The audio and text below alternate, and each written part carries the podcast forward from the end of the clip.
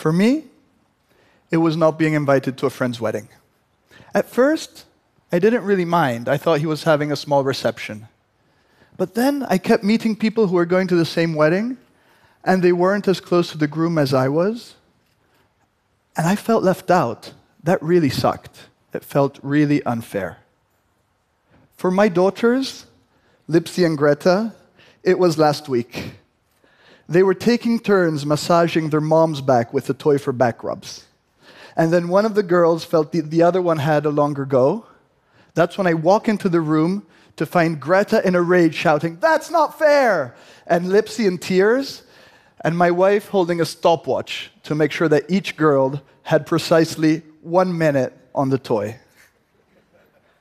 So if you're anything like me or my girls, the last thing that upset you probably also had to do with unfairness. That's because unfairness triggers us so strongly that we can't think straight. We become afraid and suspicious. Our unfairness antenna stick up. We feel pain and we walk away. Unfairness is one of the defining issues of our society. It's one of the root causes of polarization, and it's bad news for business. At work, unfairness makes people defensive and disengaged. A study shows that 70% of workers in the US are disengaged. And this is costing the companies $550 billion a year, every year. This is like half the total spend on education in the US. This is the size of the GDP of a country like Austria. So, removing unfairness and promoting fairness should be our priority. But what does it mean in practice? Is it about more rules? Is it about systems? Is it about equality? Well, partly. But fairness is more interesting than rules and equality. Fairness works in surprising ways. 15 years ago, I left a US investment bank to join a large Italian state owned oil company. It was a different world. I thought the key to getting the best performance was a risk reward system where you could give the high performers bonuses and promotions and give the underperformers something to worry about. But in this company, we had fixed salaries and lifelong jobs. Careers were set. So my toolkit wasn't very effective, and I was frustrated. But then I saw that this company was producing some pockets of excellence areas in which they beat the competition in very tough competitive sectors. This was true in trading, in uh, project management, was very true in exploration. Our exploration team was finding more oil and gas than any other company in the world. It was a phenomenon. Everyone was trying to figure out how this was possible. I thought it was luck. But after each new discovery, that became less and less likely. So, did we have a special tool? No. Did we have a killer application that no one else had? No. Was it one genius who was finding oil for the whole team? No, we hadn't hired a senior guy in years. So, what was their secret sauce? I started looking at them really carefully. I looked at my friend who drilled seven dry wells, writing off more than a billion dollars for the company, and found oil on the eighth. I was nervous for him. But he was so relaxed.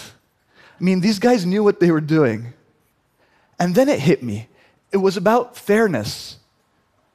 These guys were working in a company where they didn't need to worry about short term results. They weren't going to be penalized for bad luck or for an honest mistake. They knew they were valued for what they were trying to do, not the outcome. They were valued as human beings, they were part of a community whatever happened, the company would stand by them. And for me, this is a definition of fairness. It's when you can lower those unfairness antenna, put them at rest. Then great things follow. These guys could be true to their purpose, which was finding oil and gas. They didn't have to worry about company politics or greed or fear. They could be good risk takers because they weren't too defensive and they weren't gambling to take huge rewards and they were excellent team workers. They could trust their colleagues. They didn't need to look behind their backs. And they were basically having fun.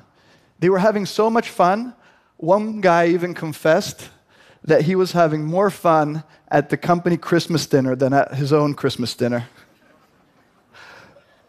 But these guys essentially were working in a fair system where they could do what they felt was right instead of what's selfish, what's quick, what's convenient.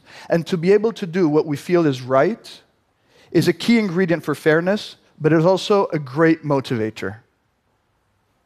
And it wasn't just the explorers who were doing the right thing. There was an HR director who proposed that I hire someone internally and give him a managerial job. This guy was very good, but he didn't finish high school. So formally, he had no qualifications. But he was so good, it made sense, and so we gave him the job. Or the other guy who asked me for a budget to build a cheese factory next to our plant in Ecuador, in the village. It didn't make any sense. No one ever built a cheese factory. But this is what the village wanted because the milk they had would spoil before they could sell it, so that's what they needed. And so we built it. So, in these examples and many others, I learned that to be fair, my colleagues and I, we needed to take a risk and stick our head out. But in a fair system, you can do that. You can dare to be fair. So I realized that these guys and other colleagues were achieving great results, doing great things in a way that no bonus could buy. So I was fascinated. I wanted to learn how this thing really worked. And I wanted to learn it also for myself to become a better leader. So I started talking to colleagues, to coaches, to headhunters and neuroscientists. And what I discovered is that what these guys were up to and what, the way they worked is really supported by recent brain science. And I've also discovered that this can work at all levels in any type of company. You don't need the fixed salaries or the stable careers. This is because science shows that humans have an innate sense of fairness. We know what is right and what is wrong before we can talk or think about it. My favorite experiments has six month old babies watching a ball trying to struggle up a hill. And there's a helpful, friendly square that pushes the ball up the hill. And then a mean triangle pushes the ball back down. After watching this several times, they ask the babies to pick, to choose what to play with. They can pick a ball, a square, or a triangle. They never pick up the triangle. All the babies want to be the square. And science also shows that when we see or perceive fairness, our brain releases a substance that gives us pleasure, proper joy. But when we perceive unfairness, we feel pain. Even greater pain and the same type of pain as if I really hurt myself. That's because unfairness triggers the primitive reptile part of our brain, the part that deals with threats and survival. And when unfairness triggers a threat, that's all we can think about. Motivation, creativity, teamwork, they all go way back. And it makes sense that we're wired this way because we're social animals. We need to be part of a community to survive. We're born so helpless that someone needs to look after us until we're maybe 10 years old. So our brain evolves towards the food. We need to be in that community. So whether I like it or not, not being invited to the friend's wedding generates, my lizard brain is generating the same response as if I'm about to be pushed out from my community. So science explains quite nicely why fairness is good and why unfairness makes us really defensive. But science also shows that in a fair environment, not only we all want to be the square, but we tend to be the square. And this allows other people to be fair in turn. This creates a beautiful fairness circle. But while we start off fair, one drop of unfairness contaminates the whole pool. And unfortunately, there's plenty of drops in that pool. So our effort should be to filter out as much unfairness as we can from everywhere, starting from our communities, starting from our companies. I worry about this a lot because I lead a team of 3,000 excellent people. And the difference between 3,000 happy, motivated team workers and 3,000 clock watchers is everything.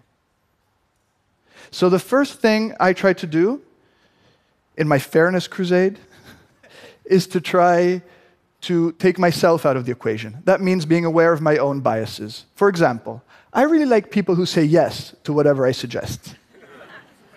but that's not very good for the company and not very good for anyone who has different ideas. So we try to actively promote a culture of diversity of opinions and diversity of character. The second thing we do is a little more procedural. We look at all the rules, the processes, the systems in the company, the ones we use to take decisions and allocate resources and we try to get rid of anything that's not very clear, not very rational, doesn't make sense. And we also try to fix anything that's limiting the transfer of information within the company. We then look at the culture and the motivation for the same reasons. But my point is that however hard you look at the rules, the processes, the systems, and we have to do that, but however hard we look, we're never going to do enough to get to the real essence of fairness. That's because the last mile of fairness requires something else. It's about what people's emotions are, what their needs are, what's going on in their private lives, what society needs. These are all questions and elements that are very hard to put into a spreadsheet, into an algorithm. It's very hard to make them part of our rational decision. But if we miss these, we're missing key important points. And the outcome is likely to feel unfair. So we should cross check our decisions with our fairness center switched on. Is it right that this guy should get the job he's really hoping to get? Is it right that this guy should be fired? Is it right that we should be charging so much for this product? These are tough questions. But if we take the time to ask ourselves whether the rational answer is the right one, we all know deep inside what the answer is. We've known since we were babies. And to know what the right answer is, is pretty cool for decision making. And if we turn on our hearts, that's the key to getting the real best out of people because they can smell it if you care. And only when you really care, they will leave their fears behind and bring their true selves to work. So, if fairness is a keystone of life, why isn't every leader making it their priority? Wouldn't it be cool to work in a company that was more fair? Wouldn't it be great to have colleagues and bosses that were selected and trained for fairness and for character and not based on 60 year old GMATs? Wouldn't it be nice to be able to knock on the door of a chief fairness officer? We'll get there, but why isn't it not happening now? Well, partly it's because of inertia. Partly it's because fairness isn't always easy. It requires judgment and risk. Drilling that eighth well was a risk. Promoting the guy who didn't finish high school was a risk. Building a cheese factory in Ecuador was a risk. But fairness is a risk worth taking. So we should be asking ourselves where can we take this risk? where can we push ourselves a little bit further to go beyond what's rational and do what's right? Thank you.